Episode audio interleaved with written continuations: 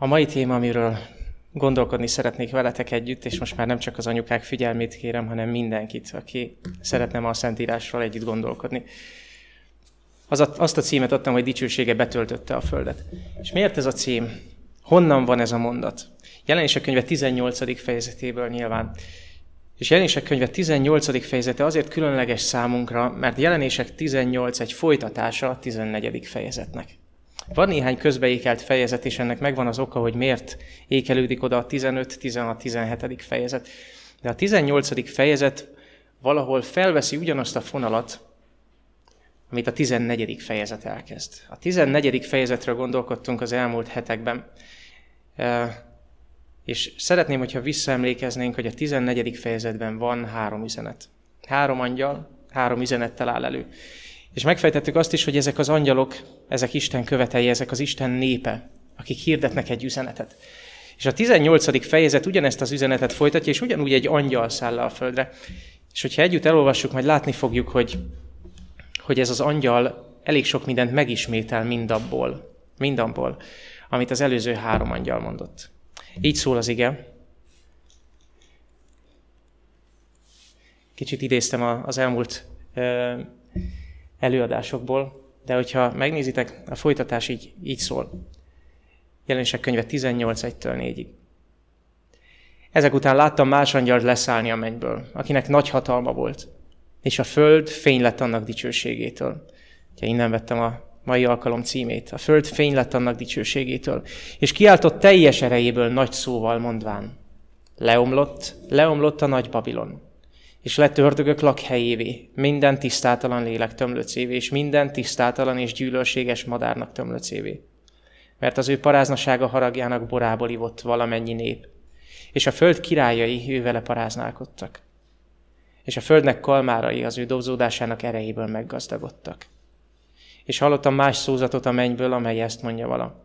Fussatok ki belőle én népem, hogy ne legyetek részesek az ő bűneiben, és ne kapjatok az ő csapásaiból. Azt hiszem, hogy egy ilyen vidám anyáknapi megemlékezés után ez egy kicsit nehezen emészthető szakasz. De vagy látni fogjuk együtt, hogy, hogy ebben a szakaszban nagyon is ott van az evangélium, nagyon is ott van valami olyan örömhír, amire pontosan ezekben a napokban, pontosan az utolsó időkben, pontosan ennek a járványnak az idején szükségünk van. Szeretnék visszalapozni egy kicsit, átugrottam egy néhány diát, szeretnék visszalapozni. Ha emlékeztek, egy néhány héttel ezelőtt, amikor elkezdtem ezt a sorozatot szombatonként a hármas üzenetről, akkor az első alkalom, az első üzeneti levetítettem a statisztikát, hogy hol járunk most. És két hét telt el az első és a második üzenet között, és 275 ezerről több mint egy millióra nőtt, azaz négyszeresére nőtt a megbetegedések száma. Tehát eltelt újabb két hét, és kétszeresére nőtt. Most el, eltelt újabb két hét, és másfélszeresére nőtt a megbetegedések száma, vagy inkább az igazolt tesztek száma. Ez két dolgot jelenthet, vagy kevesebb tesztet csinálnak arányában, vagy pedig a vírus terjedése kezd lassulni. Én úgy gondolom, hogy nem hiába imádkozunk, és az Isten népe nem hiába könyörög azért, hogy, hogy az Úr tartsa vissza a szeleket. Úgy gondolom, hogy a, az Istennek az a szándéka, hogy az evangélium terjedjen. És ahhoz, hogy az evangélium terjedjen, nagyon klassz dolog az internet, de a személyes kapcsolatokra szükségünk van. Vajon nem ez lenne az Úr terve is? De igen, én mélységesen hiszem, hogy az imáink nem hiába valóak, és az Úr meg fogja állítani ezt a, ezt a járványt, megállítja a további terjedést. A múlt alkalommal ott hagytam abba, hogy a történet vége nem ez, nem a, hármas, a, nem a harmadik angyal üzenetének kemény szavaival szerettem volna befejezni. És a harmadik angyal üzenete is sem kemény szavakkal fejeződik be, hanem azt mondja, hogy itt van a szentek békességes tűrése. És azt mondja, Jelenések könyve a továbbiakban még felsorol legalább hat boldog mondást. Jelenések könyve nem azt szeretné, hogyha kétségekkel vagy kilátástalansággal néznénk a jövőbe. Jelenések könyve azt szeretné, azaz Jézus Krisztus, aki ez a kijelentés, azt szeretné, hogyha reménnyel néznénk a jövőbe. Azt mondja, boldogok. Boldogok a halottak, akik az Úrban haltak meg. Boldog, aki vigyáz és őrzi a ruháit. Boldogok azok, akik a báránymenyészőire hivatalosak, stb. Úgy fejeződött be a harmadik angyal üzenete, hogy itt van a szentek békességes tűrése. Itt, akik megtartják az Isten parancsolatait és a Jézus hitét. És feltettük a kérdést a legvégén, hogy mi a Jézus hite. És azt olvassuk a bizonyságtételben, hogy Krisztusnak abba a képességébe vetett hit, hogy teljesen és bőséggel és tökéletesen meg tud minket menteni. Ez a Jézus hite.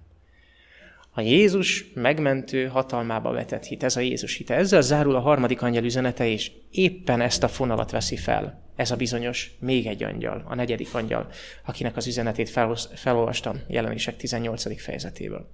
És szeretném, hogy egy picit részekre bontanánk ezt az üzenetet. Nyilván egy órában, vagy inkább fél órában nincs lehetőségem arra, hogy minden jelképet beazonosítsak. De szeretnék egy néhány dolgot, hogyha megfigyelnénk. Azt olvassuk, hogy nagy hatalma volt, és a föld fény lett a dicsőségétől. Az üzenet ez szerint mindenhová eljut, mert az egész föld fénylik a dicsőségétől, és benne van az Isten hatalma, benne van az Isten dicsősége. És amikor az Isten hatalmáról beszélünk, nyilván az ő teremtő hatalmáról, korlátlan hatalmáról beszélünk. Benne van az Isten hatalma, mint teremtő, benne van az ő dicsősége. És mindenhová eljut ez az üzenet, minden néphez, nyelvhez. Aztán azt is olvasom, hogy teljes erejéből nagy szóval kiállt. Ezt azért fontos kiemelni, mert mintha ez az üzenet már elhangzott volna, de nem nagy szóval, nem teljes erejével. Sőt, azt mondja, Babilon ördögök lakhelyévé lett. Most nem csak mindenki ivott a poharából, hanem ördögök lakhelye lett. Sőt, eddig nem csak adott minden népnek inni, hanem a népek ittak is belőle. Úgy tűnik, mint hogyha a második angyal üzenetéhez képest itt már egy beteljesedésről beszélnénk. A második angyal még a jövőről beszél, a, a 18. fejezetben szereplő, úgymond negyedik angyal, aki igazából megismétli ezt az üzenetet, már egy jelenről beszél. Azt mondja, már ivott belőle valamennyi nép. Nyilván ez még előttünk álló esemény, de a 18. fejezet jellegében aktualitásról beszél, míg a 14. fejezete egy jövőre mutat előre.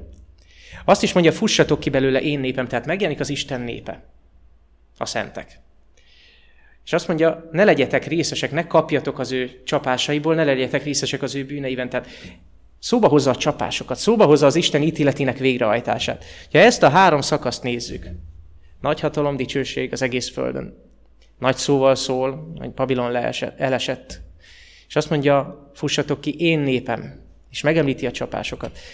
Nem nehéz összeraktunk, hogy ez gyakorlatilag megismétli az első három angyal üzenetének, a három angyal üzenetének a gondolatait. Bevezetéssel, az első angyal üzenetével, a második és a harmadik. Gyakorlatilag ez az angyal jelenések könyve 18. fejezetében igazából nem hoz újat. Hanem ugyanazt, ami már egyszer elhangzott, azt megerősíti. Azt olvasom az utolsó napok eseményeiben, Ellen White így ír, hogy a harmadik angyal üzenet, amikor a harmadik angyal üzenet hangos kiáltássá erősödik. Nagy erő és fenség kíséri a befejező munkát, és Isten hűséges népe részesülni fog ebben a dicsőségben.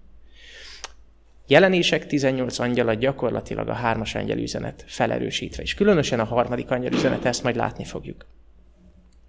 Olyan üzenetről beszélünk tehát, amit nem lehet nem hallani. A föld fény lett annak dicsőségétől. Hogyha a föld fénylik a dicsőségtől, akkor az azt jelenti, hogy nem lehet nem meghallani, nem lehet nem észrevenni. Láttam ilyen videókat, amelyeket biztonsági kamerák rögzítettek. Oroszországból több ilyen is felkerült a Youtube-ra, amikor egy-egy meteor elmegy egy város fölött és becsapódik, és akik mobillal, vagy, biztonsági kamera, amelyik készítette a felvételt, azt lehet látni, hogy az ablakok hirtelen betörnek, megremeg a föld. Mert egy meteor elhúzott az égen. Egyszerűen letagadhatatlan jelenség, már csak azért is, mert a kamerák rögzítették, de ez nem az egész föld. Ez csak egy hely Oroszországban, ott, ahol éppen felvették. De maga a jelenet félelmetes volt, és egy kicsit ezt juttatta eszembe. Milyen az, amikor egy angyal hatalmas fényjel, az Isten dicsőségének fényével áthalad az ég közepén. Nyilván jelképekről beszélünk, és arról beszélünk, hogy az Isten igéje, az Isten evangéliuma hogyan fog terjedni a Földön. Azt olvasom Ézsaiás könyvében, hogy ez az üzenet egyes szám második szemében is szól, az egyháznak címezve. Nem azt mondja, hogy jön egy angyal és majd világít, hanem azt mondja, hogy te. Te kelj fel és világíts. Így szól Isten az ő egyházához. Kelj fel és világíts, mert eljött világosságod, eljött világításod ideje, és az Úr dicsősége rajtad feltámad. Látjuk, ugyanaz a nyelvezete Izsaiás 60-nak, mint amit jelenések könyve 18-ban olvasunk. Míg jelenések 18 szimbólumokban megmutatja, ezt a, ezt a képet egy angyal formájában addig, Ézsaiás könyve 60. fejezete egy személyes felszólítás az Isten részéről. Kelj fel! Kelj fel, világíts! Úgy tűnik, hogyha fel kell kelni, akkor az egyház eddig mit csinált? Hát vagy ült, vagy feküdt. Még az is lehet, hogy aludt, ugye? A héten volt egy nagyon jó bibliakörünk, és az előző héten is az utolsó napok eseményeivel foglalkoztunk, és beszélgettünk arról, hogy milyen az, vagy milyen lehet az, amikor a, a tízszűz elalszik, és milyen az, amikor a tízszűz felébred. Arra jutottunk, hogy az egyház alszik, és a laudíciai üzenet éppen erről az alásról beszél jelenések könyve harmadik fejezetében. Összekapcsolódnak ezek az üzenetek. Ézsaiás, Máté Evangélium a 25. fejezete a tízszűz. Jelenések könyve harmadik fejezete a laudícia üzenet. Mind arról beszélnek ébresztő. Ébredj fel, ébredj fel, kelj fel, világíts, mert eljött világosságod. Mire utal tehát jelenések 18.1? Nyilván egyértelmű. Ézsaiás így folytatja, népek jönnek világosságodhoz. Ha az egyház felkel, és ennek hatására népek jönnek világosságához, az, az csak egyet jelentett. Azt az alapigét, amit már hetekkel ezelőtt újra és újra elkezdtünk elmondani. Az Isten országának evangélium az egész világon mindenkinek hirdetetni fog. És akkor jön el a vég. De Pál tovább megy. Pálapostól nem csak arról beszél, nem csak arról beszél, hogy az egyház alszik. Pál visszaidézi ezt az ézsaiási gondolatot, és azt mondja, serkenj föl, aki alszol. De így folytatja az Efézusi levél 5. fejezetében. Támadj fel a halálból. Pál azt mondja, hogy az egyház nem egyszerűen alszik, hanem halott. Meddig halott? Miért halott? Ezékiel könyve 37. fejezetében szintén a feltámadás jelenetét olvasom. Megtudjátok, hogy én vagyok az Úr, amikor majd megnyitom sírjaitokat. És figyeljétek meg, hogy ez nem a történelem legvégén lévő feltámadás. Ez nem a Jézus második eljövetelekori feltámadás, amikor előszólítja a halottakat. Itt a lelki halálból való feltámadásról van szó. Azt mondja, serkenj fel, aki alszol, támadj fel a halálból, és felragyog neked Krisztus. És ez az üzenet lényege. Nézz fel Krisztusra és élsz. Nézz fel Krisztusra és élsz. Azt mondja János evangéliumában Jézus, amikor felemelik az emberfiát, mint ahogy Mózes felemelte a kígyót a pusztában, akkor azok, akik ránéznek, élni fognak. Ha, aki hisz ő benne, el ne vesszen, hanem örök élete legyen. Zakariás könyve 12. fejezete még többször elő fog fordulni, és szeretném ezt az igét jó alaposan körüljárni. Azt mondja, reám tekintenek, akik átsz, akit átszegeztek. Remélem nem koronavírus. Reám tekintenek, akik átszegeznek, és siratják őt, mint siratják az egyetlen fiút. Rám tekintenek. Kik tekintenek rá? Kik tekintenek fel Jézusra? Nyilván az üzenet ezek szerint elsősorban az egyháznak szól. Azoknak, akik ismerik, azok tudják, hogy hova kell nézni. Tudják, hogy melyik irányba kellene nézni, de talán eddig nem néztek. És azt mondja, siratják őt. Mit jelent Jézust siratni? Hiszen 2000 éve, hogy meghalt, 2000 éve, hogy feltámadt. Igazából miért sírnánk? A Biblia nagyon egyszerű választod. Síratják őt, mint az egyetlen fiút. Síratják őt, mint akit átszegeztek. Aki Jézusra feltekint, aki megérti, mi történt a Golgotán, az megérti azt, hogy ő azért szenvedett, mert én védkeztem. Az megérti azt, hogy akit átszegeztek, azt miattam szegezték át. Személyesen miattam. Én vagyok az, aki miatt Krisztusba szegeket ütöttek. És talán ez lenne a megtérésnek a lényege. És ez a kulcs gondolat. Nem azért sírsz, mert elvesztettél valakit, hiszen Krisztus feltámadt, azon már nincs mit sírni. De amikor rájössz, hogy miattad halt meg, és miattad kellett átmenjen a Gecsemánén, átmenjen a Pilátus előtti megaláztatáson, a főpapok előtti megaláztatáson, a Heródes előtti megaláztatáson. Amikor rájössz, hogy miattad kellett, hogy elmenjen a Golgotáig, miattad kellett hordoznia a keresztet, miattad jó tetszetet. Amikor ez személyessé válik, akkor az ember összetör. Azt mondja Jézus, a sziklára esel. Ilyenkor a sziklára esel. De nézzük csak meg a szövegkörnyezetet. Az eddig idézett igék szövegkörnyezetében valami közös van. Nem csak az, hogy felnézni Jézusra, nem csak az, hogy feltámadni a halálból. Nézzétek csak, mi van minden egyes általam idézett igek közvetlen környezetében. Azt mondja Zakariás 12.10. Dávid házára és Jeruzsálem lakosaira pedig kiöntöm a kegyelemnek és könyörületességnek lelkét. És ekkor jön az, hogy rám tekintenek, mint akit általszegeztek. Mi történik? Dávid házára és Jeruzsálem lakosaira kiöntöm a kegyelem és könyörületesség lelkét. Kiöntöm a lelket. Ezékiel 37-ben, amikor a feltámadásról olvasunk, az egyház feltámadásáról, azt mondja a négy szelek felől, jöjj elő lélek, lehelj ezekbe a megölöttekbe. Szent lélek Zakariásnál, a Szent lélek Ezékielnél. Sőt, az Efézusi levélben is, amikor azt mondja, hogy serkenj fel, aki aluszol, és felragyog neked Krisztus. Egy néhány versek később azt mondja, hogy teljesedjetek be Szent lélekkel. Ne hagyjatok, ne hagyjátok, hogy me, ne, ne részegedjetek meg a bortól. Ha egy kicsit aktualizálom, ne hagyjátok, hogy Babilon megrészegítsen a borával. Teljesedjetek be Szent lélekkel. Sőt, Ézsaiás könyve 60. fejezete az igazából nem ér véget a 60. fejezet utolsó versével, hanem folytatólagosan áttér egy gyönyörű messiási proféciára. És ez így kezdődik, az Úr lelke van én rajtam. Fölkent engem, hogy örömöt mondjak. És hogyha az egyház azt teszi, amit Jézus, az az ő is az örömhírt közvetíti, az egyház, az örömhírt prédikálja, akkor mi történik?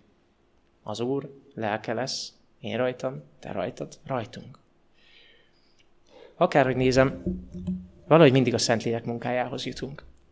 A Szentlélek munkája teszi bizonysággá az evangélium hirdetését.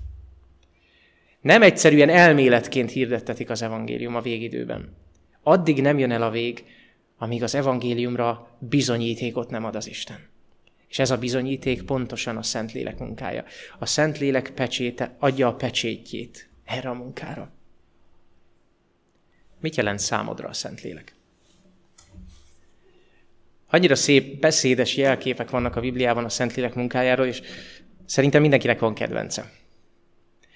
Kinek a galamb ragadja meg a, a gondolatait, mert a galamban ott van Krisztus szelítsége.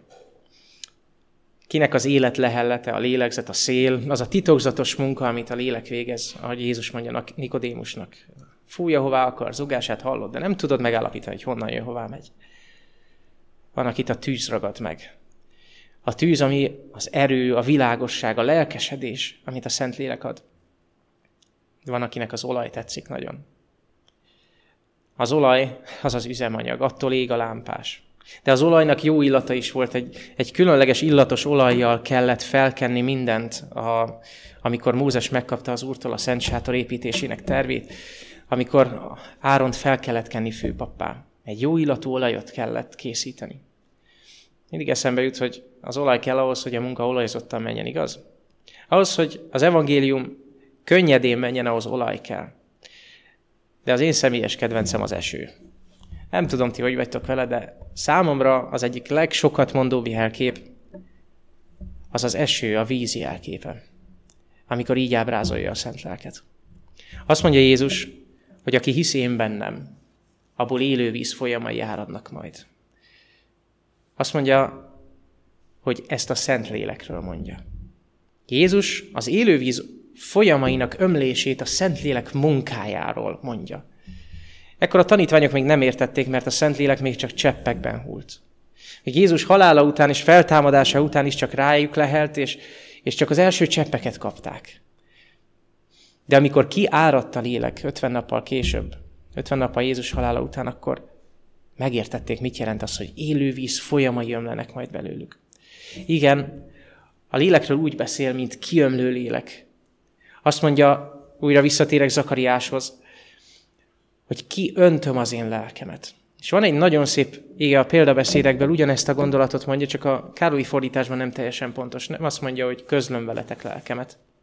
Térjetek az én dorgálásomhoz, és imé kiöntöm rátok az én lelkemet. Példabeszédek 1.23. Tudtotokra adom az én beszédeimet néktek. Térjetek az én dorgálásomhoz. Nem megsértődj, amikor Jézus azt mondja, hogy nyomorult vagy, nyavajás, vak és mezítelen, hanem hallgass rá.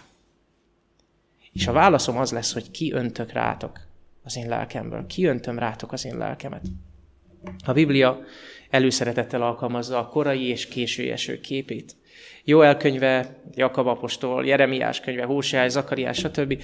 Ézsaiás könyve, nagyon sokszor találjátok a korai és késői eső képét. És ez azért nagyon különleges számunkra, azt mondja, megadja az esőt, korai és késői esőt hullat nektek. Azért nagyon különleges számunkra, mert nem egyszerűen csak esik az eső, nem egyszerűen csak van egy árvíz, hanem úgy tűnik, mintha lenne egy nagyon szép rendszer ebben. Az Úr először ad egy korai esőt, utána ad napfényt, egyre melegedő klímát, és végül jön a késői eső. Keleten a korai eső a vetés idején hull, írja Ellen White, az utolsó napok eseménye idézi. A vetés idején hull. Szükséges, hogy vetés után essen egy kis eső? Igen. Mert szükség van rá a mag meggyökerezéséhez, kicsirázásához. A termékenyítő esők hatására a gyönge sarj kibújik. A késői eső az évszak vége felé esik, és megérleli a gabonát, és előkészíti az aratásra. Az Úr a természet működésével ábrázolja a Szentlélek munkáját. Tudjátok, ez egy fantasztikus kép. Nem egyszerűen csak kiömlik az eső. Képzeljétek el, mintha az eső, es, hogy, képzeljétek el, mi lenne, hogyha az esőben nem lenne rendszer, nem lenne rend. Hát mostanában előfordul, hogy nincs rend, ugye? Hogyha sok eső esik, akkor a talaj felvízesedik, stb. Kipusztul a gabona. Ha az elején nem esik eső, akkor nem erez gyökeret a mag, nem csirázik ki. Az Úr azt mondja, hogy úgy fogok áldást adni nektek, hogy abban rend lesz, és pontosan alkalmazkodni fog az áldás időzítése a fejlődéshez. Úgy fogok áldást adni, hogy ez a fejlődést a legjobban támogassa. Ezt, ezt a képet használja a Biblia a Szentlélek munkájának ábrázolására. És ha tovább lapozunk, egy kicsit visszakanyarodok ehhez az üzenethez. De nem jelenések 18-ból idézem, hanem Izsaiás 48-ból. Nézzétek csak, ugyanazok a szavak hangzanak el. Menjetek ki Bábelből, és fussatok ki Kádeából. Azt hiszem pont ugyanezt olvastuk most, csak jelenések könnyében. Fussatok ki belőle én népem.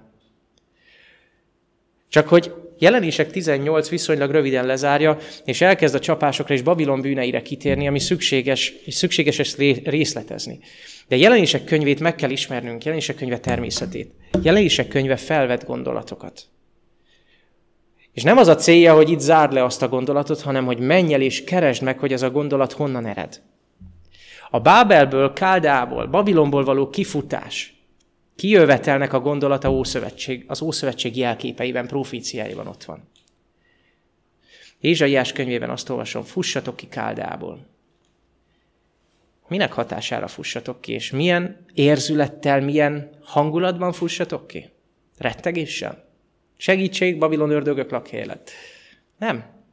Azt mondja, újongás szavával. Jelentsétek meg, tudassátok, terjesszétek a föld végső határáig. Szinte halljuk a dallamát, ugye? Minden nép, nyelv, ágazat, stb. Mondjátok, megváltotta az Úr szolgáját, Jákobot. A fussatok ki Babilonból üzenet gyakorlatilag a megváltás üzenete. A szabadság, a szabadulás üzenete. És így folytatja ugyanez a szakasz. Nem szomjaznak, bár pusztaságon vezeti őket. Igen, ott hagyni Babilont, az bizony pusztaság. Babilonnak szép folyóvizei vannak. Ugye? Csak itt még nem mondja el a profécia, hogy egy ponton az majd ki fog száradni. Amikor ki kell futnod, akkor még a folyóvizeket látod, magad előtt pedig a pusztát, és az isteni hang azt mondja, fuss ki. Nem maradj az Eufrátesznél. Lehet, hogy szép, nagyra nőtt falettot Babilon, ezt a jelképet használja. Akkor is azt mondja, menj a pusztaságon át, majd én vezetlek. És amikor a pusztában vagy, akkor a kősziklából vizet fakasztok neked. Mikor Jézus meghalt, dárdával átütötték az oldalát. A kőszikla oldala meghasadt. És vér és víz jött ki abból. Vér és víz, az életvize. Jézus még a halálában is még egy utolsó jelképet szeretett volna mutatni a tanítványainak. Pedig ekkor már lehajtotta fejét és meghalt. Még egy utolsó jelkép, még egy utolsó tanítás. Víz és vér jött ki az oldalából meghasítja a kősziklát, és víz ömöl belőle. Azt mondja nekünk, hogy kiöntetik ránk a lélek a magasságból. És mi történik, hogyha kiöntetik a lélek?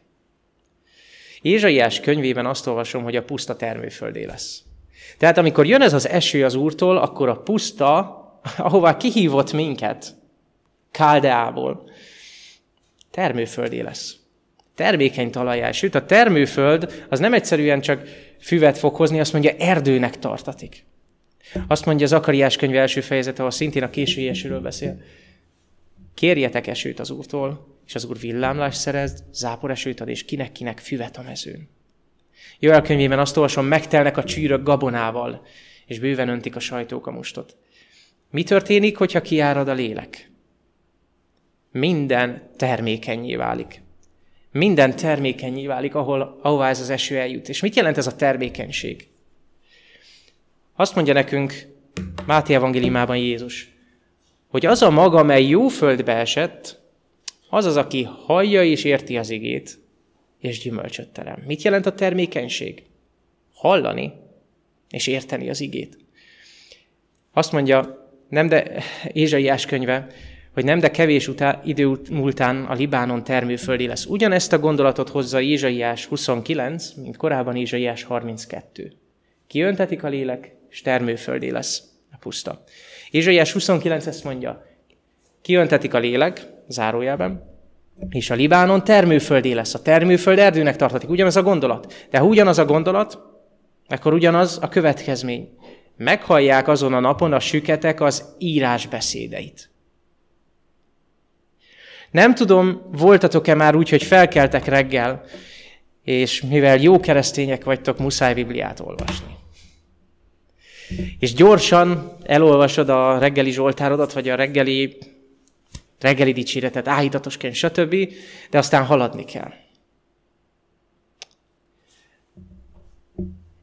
Tudjátok, hogy ez a süketség állapota? Én már nagyon sokszor voltam süket. Az írás beszédeit meghallani nem azt jelenti, hogy fizikailag képes leszel hallani. Azt mondja, hogy lelki hallásod lesz. És ezért nagy örömük lesz a szenvedőknek az Úrban. Egy barátom most éppen küldött egy igét a szüleinek, és a, a, az a szomorúság érte hogy a szülei egyáltalán nem hallgattak erre az igére. És ezt a szomorúságát leírta, hogy hiába küld igét, nem olvassák el. Meghallják azon a napon a süketek az írás beszédeit. Mennyire nagy szükségünk van a Szent Lélekre. Mennyire nagy szükségünk van arra, hogy az írás beszéde ne halott betű legyen számunkra, hanem élő és ható legyen, ahogy a szombatiskolában beszéltük ma. Azt mondja, ekkor nagy örömük lesz a szenvedőknek az Úrban. Amikor az írás beszéde már nem egy teher vagy reggeli kötelesség, hanem öröm. Azt mondja Jézus a Szentlélek munkájáról, hogy onnan ismered meg, hogy eszedbe juttatja, amit én tanítottam. Tudnélik Jézus. A Szentlélek mindig az írott igéhez vezet. Amikor valaki azzal jön, hogy engem a Szentlélek felkent arra, hogy valamit prédikáljak, de ezt az igében nem találod meg, vagy az igé gondolatiságától ez távol van, vagy ott az ige rosszul írja, akkor csak egyre tudok gondolni. Az a lélek nem a Szentlélek. Azt mondja, onnan ismered meg a Szent Lelket, a vigasztalót, a vigasztalót, aki az örömöt hozza, hogy eszedbe juttatja mindazt, amit mondtam neked, mondja Jézus a tanítványainak. De tudjátok, ahol termékenység van, ott termés van, és ahol termés van, ott aratás is. És újra csak visszautalunk jelenések könyve 14. fejezetéhez, ez az az üzenethez. Mert a hármas angyeli üzenet utáni következő kép jelenések 14-ben éppen az aratás képe. Tehát, hogyha a Szentlélek munkája a termékenység és a gabona beérése, akkor a hármas angyeli üzenet munkája ugyanez kell, hogy legyen. És ezt is találjuk. Láttam, volt egy fehér felhő, és azon valami ember fiához hasonló ült. A fehén aranykorona volt, és a kezében éles sarló. Nyilván Jézusról van szó, Jézus kezében van a sarló. És az atya azt mondja neki, arasd le a föld aratni valóját, mert készen van, és ekkor learattaték a föld. Különös módon ez az üzenet Ézsaiás könyvében is ott van. Ézsaiás 21-et olvastuk már korábban, amikor a második angyal üzenetéről beszéltünk. Ott hangzik el, hogy elesett, elesett Babilon. És figyeljétek meg a következő verset. Rögtön azután, hogy azt mondja, elesett Babilon, ezt az üzenetet hirdeti, hogy elesett Babilon, azt mondja, kiket szólít meg? Ó, én cséplésem és szérümnek fia. Mit hallottam a seregek urától, Izrael istenétől? Azt jelentém meg néktek. Az üzenet, hogy elesett Babilon kinek szól? A cséplésnek és a szérű fiának. Magyarul a learatott gabonának. Vagy az aratnivaló gabonának. Úgy tűnik, hogy Ézsaiás 21 is az alatás képét hozza kapcsolatba Babilon elesésével, az utolsó üzenet hirdetésével. A lélek munkája, a lélek munkája valami olyan, amire leginkább vágyom ebben az életben. Nem egyszerűen korlátozott mértékben, nem cseppekben, hanem a léleknek arra a munkájára vágyom, és erre szeretnék vágyat ébreszteni bennetek is, ahogy szólok hozzátok. Arra a munkájára vágyom, aminek már nincsenek korlátai. Jó elkönyvében azt olvasom, hogy az utolsó időkben kitöltöm az én lelkemet minden testre. És ez a kitöltés miről fog jár, mivel fog járni?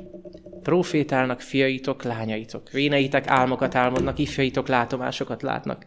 Ugyanerről az időszakról Márk evangéliuma így jövendől Jézus búcsú beszédeiben. Szól a tanítványokhoz, és azt mondja, akik hisznek, azokat ilyen jelek követik. Az én nevemben ördögöket űznek. Ezt tették a tanítványok? Igen. Új nyelveken szólnak. Ez volt a legelső ajándék. A kígyókat vesznek föl, és halálosat isznak, nem árt nekik. Mi történt Pálapostollal, amikor a Málta szigetén megpróbált rőzsét gyűjteni? Egy kígyó megharapta, és belehalt. Nem. Nem árt nékik. Betegekre vetik a kezeiket, és meggyógyulnak. Péter és János bemennek a templomba ketten. Ott van egy, egy, egy béna ember. Rájuk néz, reméli, hogy valami anyagit kap, valami pénzt. És azt mondja, aranyom és ezüstöm nincs. És egyszerűen a kezénél megfogja, felállítja azt az embert. Betegekre vetik kezeiket és meggyógyulnak. Ezek mind-mind beteljesedtek az apostolok idején. Igen ám, csak miről beszéltünk? Két eső van. Van egy korai, ami azért kell, hogy a mag kicsírázzon. És az evangélium üzenete, az evangélium magja, az apostolok munkája nyomán, a Szentlélek, munk- eh, Szentlélek hatalmáltal az apostolok munkája nyomán kicsirázott. Elkezdett nőni a kereszténység. De az aratás még nem következett be. Azt mondja Jézus, az aratás a világ vége. Tehát kell, hogy legyen egy késői eső, ami természetét tekintve ugyanilyen. Ugyanígy profétálni fognak fiaink és lányaink, véneink álmokat álmodnak, ifjaink látomásokat látnak, ugyanígy ördögöket üznek, nyelveken szólnak, jelek követik őket. Valaki betegre vetik a kezeiket, és az meggyógyul. Ez az Isten ígérete. És testvéreim, ne értsetek félre, most nem azokra a tévéprédikátorokra gondolok, akik ott mindenkire rávetik a kezüket, és azok ott beteljesednek szentlélekkel, és hanyat vágják magukat. És mindenféle gyógyításhoz értenek, csak éppen a halottak nem támadnak fel, és hogyha valakinek hiányzik egy végtagja, az még sosem nőtt ki. Igazi gyógyításokat én még nem láttam tévében. Minden esetre ezek, a, ezek az atyafiak jól keresnek ezzel a tevékenységükkel, de a Szentlélek kitöltetése, a lélek munkája, a késői eső nem ilyen. A késői eső egy hangos kiáltás a mennyből, ellen White látomását idézem, azt mondja, hallottam, hogy nagy erővel hirdették az igazságot, akik időben felfegyverkeztek. Ezt nem emeltem ki, de most szeretném, akik időben felfegyverkeztek. Mi a jó idő? Ma. Ma, ha az Úr szavát halljátok, ma kell felfegyverkeznünk. És azt mondja, ennek megvolt a hatása. Megkérdeztem, tudni a kísérő angyalt, hogy mi eredményezte ezt a nagy változást, és az angyal így válaszolt. A késői eső, a felüdülés az Úri színétől a harmadik angyal hangos kiáltása. Igen, a késői eső az a harmadik angyal hangos kiáltása, amit ez a negyedik angyal visz véghez. Ugyanis ez a, ez a negyedik kép, képen ábrázolt angyal. A harmadik angyal hangos kiáltása, ez jelenése könyve 18. fejezete. Nyilván ott van bennünk a kérdés, hogy akkor mikor? Mert ebben olyan jó lenne részt venni, nem? Olyan jó lenne részlese lenni egy olyan mozgalomnak, mint hogyha olvasod apostolok, az apostolok cselekedeteit, úgy beleképzelhetnéd magad, és mi lenne, hogyha ez valóság lenne a te életedben. Nem csak egy 2000 éves múlt. Mi lenne, hogyha jelenkori valóság lenne az apostolok cselekedetei könyv? Bennem állandóan ez a kérdés van, Uram, mikor? Uram, mikor? És tudjátok, egy néhány évvel ezelőtt ráakadtam a válaszra, és egészen megdöbbentett. Azt mondja Zakariás könyve első fejezete, hogy kérjetek esőt az Úrtól a késői eső idején. Tehát el fog jönni a késői eső ideje. Amikor eljön az ideje, akkor majd kérni kell az esőt, és akkor majd az Úr villámlás szerezés esőt ad. Tehát levontam magamnak akkor a konklúziót, hogy jó, akkor a késői esért akkor kell majd imádkozni, amikor majd eljön az ideje. Azt mondja, kérjetek esőt, A maga idejében, igaz? Most mikor van a késői eső ideje? Az adventisták többsége már, aki ismeri, hogy mit jelent a késői eső fogalma, azt mondja, hogy hát majd valamikor a jövőben. Nagyon közeli jövőben, de valamikor a jövőben. A nagyon közeli jövő lehet 100 év, lehet 400 év. Nagyon közeli. Az a hírem van hozzátok, hogy a késői eső a profétaság lelke szerint, Ellen szerint most van. Csak hogy ez a most, az körülbelül 120-130 éve hangzott el. Tehát ha az most volt, akkor 2020, az most a négyzeten. Azt mondja, itt a késői eső ideje, amikor az Úr gazdagon árasztja lelkét. Buzgón imádkozzatok. Azt mondja, töredelmes szívvel a legkomolyabban imádkozzatok, hogy most, 1897, a késői eső idején a kegyelem záporai hullanak ránk, hulljanak ránk. Hogyha már az advent történetnél tartunk, akkor nyilván felvetődik a kérdés, hogy jó, akkor mikor volt ez a kezdőpont? 1892-ben erre is válaszol Ellen White. Azt mondja, a próba ideje már itt van, rajtunk van, a nyakunkon van mert a harmadik angyal hangos kiáltása már megkezdődött. Azaz a késői eső ideje már eljött. A bűnbocsátó megváltó igazságának kinyilatkoztatásával. Tehát az üzenetnek és a késői eső idejének van egy kezdőpontja. Mi lehet ez a kezdőpont? Azt mondja 1892-ben Ellen White, hogy már megkezdődött ez a hangos kiáltás. Nem azt jelenti, hogy már hangosan kiált, hanem ez a kiáltás kezd, megkezdődött, és kezd erősödni. És az Isten célja az, hogy olyan erős legyen, hogy az egész földet betöltse a dicsőségével. Nos, ha visszatekintek az elmúlt 120 évre, ez még nem történt meg. De a proféta állítása szerint már elkezdődött. Mikor kezdődött? Azt mondja, akkor, amikor köztünk, itt az egyházban, Jézus Krisztust, mint bűnbocsátó üdvözítőt, a nép elé állították felemeltetett, ahogy Zakariás írja. Rám tekintenek, mint által szegezetre, amikor az ő igazságát a nép elé tárták. Most, hogyha szeretitek az advent történelmet, akkor van egy emlékezetes dátumunk. Ez a dátum 1888, mégpedig annak ősze. 1888-ban a hetednapi adventista egyház generálkonferenciája összeült Minápolisban. És ezen a generálkonferencián történt az, hogy Jézus Krisztust, mint felemeltetett üdvözítőt, a nép elé tárta két fiatal prédikátor. Ennek több mint 120 éve. Bocsánat, most már inkább 130. Jézus Krisztus úgy állt a nép előtt, az advent nép előtt, mint, mint még soha azelőtt. Ez az üzenet bemutatta a kezesbe vetett hitáltani megigazulást, és pontos fogalmat adott, font, fogalmat adott annak, hogy mit jelent a hit általi megigazulás. Azt mondja, Krisztus igazsága, a hit általi megigazulás. Azt jelenti, hogy Isten minden parancsolata iránt engedelmes vagy. Ó, hát akkor ez ilyen cselekedetek alapján való igazság, nem? Éppen fordítva. Jézus Krisztusban hinni azt jelenti, hogy nem tudod nem azt tenni, amire ő elhívott téged. Azt mondja, ha engem szerettek, az én parancsolataimat megtartsátok. Krisztusban hinni azt jelenti, hogy azt tenni hitből, amire ő vezet. És amiről eddig beszéltünk a lélek munkájáról, a parancsolatokat megtartani nem azt jelenti, hogy addig erőlködök, míg meg nem tudom tartani hanem azt jelenti, hogy elhárítasz minden akadályt a szíved ajtajából, hogy a lélek beléphessen az életedbe. És a lélek legyen az az erő, az a tűz, az az olaj, az az élő víz, aki a galamb szelítségével az Isten parancsolataiban járat téged. Az Isten parancsolatait megtartani azt jelenti beteljesedni szent lélekkel. És a kettő elválaszthatatlan egymástól. Erről a múlt alkalommal beszélgettünk. Azt mondja nekünk ugyanez az üzenet, minden hatalom Krisztus kezébe adatott. Krisztus szabadon adhatja a szent lelket mindannyiunknak, és saját igazságának felbecsülhetetlen adományában szeretne részesíteni mindenkit.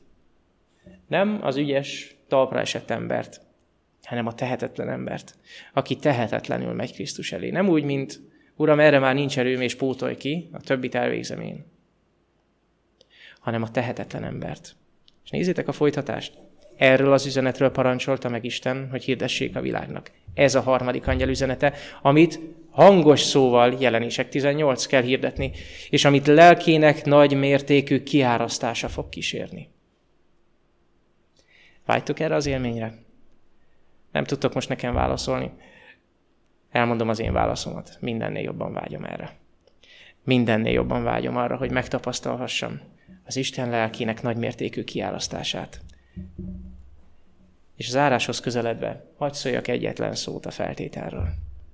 Ez már elhangzott, de szeretném megerősíteni. Azt olvasom példabestétek első fejezetében, hogy térjetek az én dorgálásomhoz. Amikor Jézus megdorgál, amikor Jézus azt mondja, hogy a jellemed hiányos, amikor Jézus azt mondja, takargatod a bűneidet, de mesztelen vagy, nem tudod eltakarni. Amikor Jézus azt mondja, hogy elég nyomorult, nyavajás vak vagy, és, és szegény, és szerencsétlen, akkor nem megsértő, hogy ne önérzeteskedj. Lehet, hogy Jézus egy nagyon-nagyon nehéz természetű testvér által fog szólni. Lehet, hogy Jézus a gyermeked által fog szólni, aki hát inkább engedelmességgel tartozik nekem, ugye? Ne oktasson ki engem. Lehet, hogy Jézus lehet, hogy Jézus a lelkiismereted által fog szólni. Egyszer csak elkezd valami ott belül bizseregni, valami fájni. Azt mondja, ne hallgattasd el ezt a hangot. Térj az én dorgálásomhoz. És akkor kiárasztom rád az én lelkemet. Azt írja Ellen White, amikor a harmadik angyali üzenet hangos kiáltássá erősödik. Nagy erő és fenség kíséri a befejező munkát. Isten hűséges népe részesülni fog ebben a dicsőségben. A késő eső megeleveníti, megerősíti őket. Megerősít téged, megerősít engem, hogy megállhassanak a nyomorúság idején. A korai eső volt a lélek kitöltése az apostolok idejében, amely csodálatos gyümölcsöt érlelt. A késői eső azonban ennél is nagyobb hatású lesz. El tudjátok azt képzelni, el tudjuk azt képzelni, hogy apostolok, az apostolok történetét olvasod, az apostolok cselekedeteit olvasod, és mindent megszorozhatsz kettővel, vagy négyel, vagy százzal, vagy hatványozhatsz. Azt mondja, ennél is nagyobb hatású lesz. Egyetlen egy feltétel van. Háríts el minden akadályt. Ne legyen akadály, ami eltorlaszolja a szíved ajtaját. Van egy ének, amit a gyerekeim nagyon szeretnek énekelni. Úgy szól, hogy ajtódon valaki kopog. Ajtódon valaki kopog. Ó, bűnös, ne zárt ki Jézust. És az az ígéret szól nekünk, hogyha az egyház pusztasága viruló mezővé válik, és a viruló mező erdővé, látjuk Ézsaiást idézi Ellen White is, az az Isten szent lelkének köszönhető, amely kiöntetett népére. A mennyei hírnökök régóta várnak az emberi eszközökre, a várakozás nem a hetednapi adventista egyháznak az egyedüli privilégiuma. A hetednapi adventista egyház másik fele, a mennyei egyház, az angyalok, jobb adventisták, mint mi. Jobban várják azt a pillanatot, amikor Jézus lelke kiáradhat, amikor Jézus befejezheti ezt a művet, mint mi magunk. Azt mondja, a mennyei hírnökök azok, akik várnak az emberi eszközökre, az egyház tagjaira, hogy együttműködjenek velük az elvégzendő munkában. Testvérem, rád várnak. És az az igazság, hogyha az amerikai elnök kellene találkozom, akkor valószínűleg nagyon pontosan odaérnék arra a találkozóra. Csak hogy nekünk nem az amerikai elnökkel, hanem az univerzum királyával van találkozunk. Megvárakoztatjuk őt? Én remélem, hogy nem. A mennyei hírnökök már csak ránk várnak, rád várnak. Légy készen. Amen. Mennyei atyánk, hálásak vagyunk neked jelenések 18. fejezete üzenetéért. Talán nehéz a sorok közt elsőre olvasni, talán nehéz elsőre meglátni, de olyan jó az igei kifejezéseket egymás mellé tenni, igét igével összevetve felfedezni azt, hogy hatalmas ígéretek rejlenek ebben a fejezetben. Nem csak az ítélet képei, hanem mielőtt te végrehajtanád az ítéletet a világon, te előszólítod a te népedet. Azt a népet, akit mi nem ismerünk még, akik, akikre majd rá fogunk csodálkozni, és talán még panaszkodni is fogunk belül, hogy, belül, hogy ezek csak 11 órai munkások. De te hatalmasan munkálkodni fogsz nagyon sok ember szívében. És látni fogjuk, hogy rövid idő alatt sokkal nagyobb munka lesz elvégezve, mint amit mi eddig végeztünk. Minden esetre köszönjük, hogy a lassúságunk, a lustaságunk ellenére te még mindig számítasz arra, hogy a munkatársaid leszünk. Szeretnénk nap, mint nap a te munkatársaid lenni, nem úgy, mint akik a saját erejüket viszik bele a munkába, a saját eszközeiket, módszereiket, hanem a lélek erejével szeretnénk munkálkodni. A lélek erejével szeretnénk előre menni.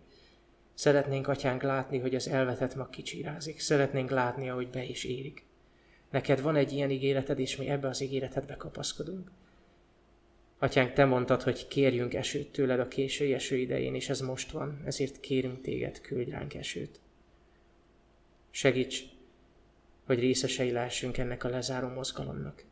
Szeretnénk a te nevedet megdicsőíteni az egész világon. Szeretnénk látni, ahogy a te, ne, a te nevet felemeltetik minden ember előtt. Köszönjük neked, hogy a vőlegény hamarosan itt van, hogy Jézus hamarosan eljön, és hogy hazavisz minket, bevisz a kapukon a városba. Köszönjük, hogy az utolsó üzenet a kegyelem üzenete. Köszönjük, hogy ez az üzenet maga a Krisztus. Az ő szeretete, az ő megváltó munkája. Ebben bízva, ő benne bízva jöttünk eléd. Amen. Isten igéje így szól. Gyertek, térjünk vissza az Úrhoz, mert ő szaggatott meg, és ő gyógyított meg minket. Ismerjük hát el, törekedjünk megismerni az Urat. Az ő kijövetele bizonyos, mint a hajnal. Eljő hozzánk, mint az eső, mint a késői eső, amely megáztatja a földet. Amen.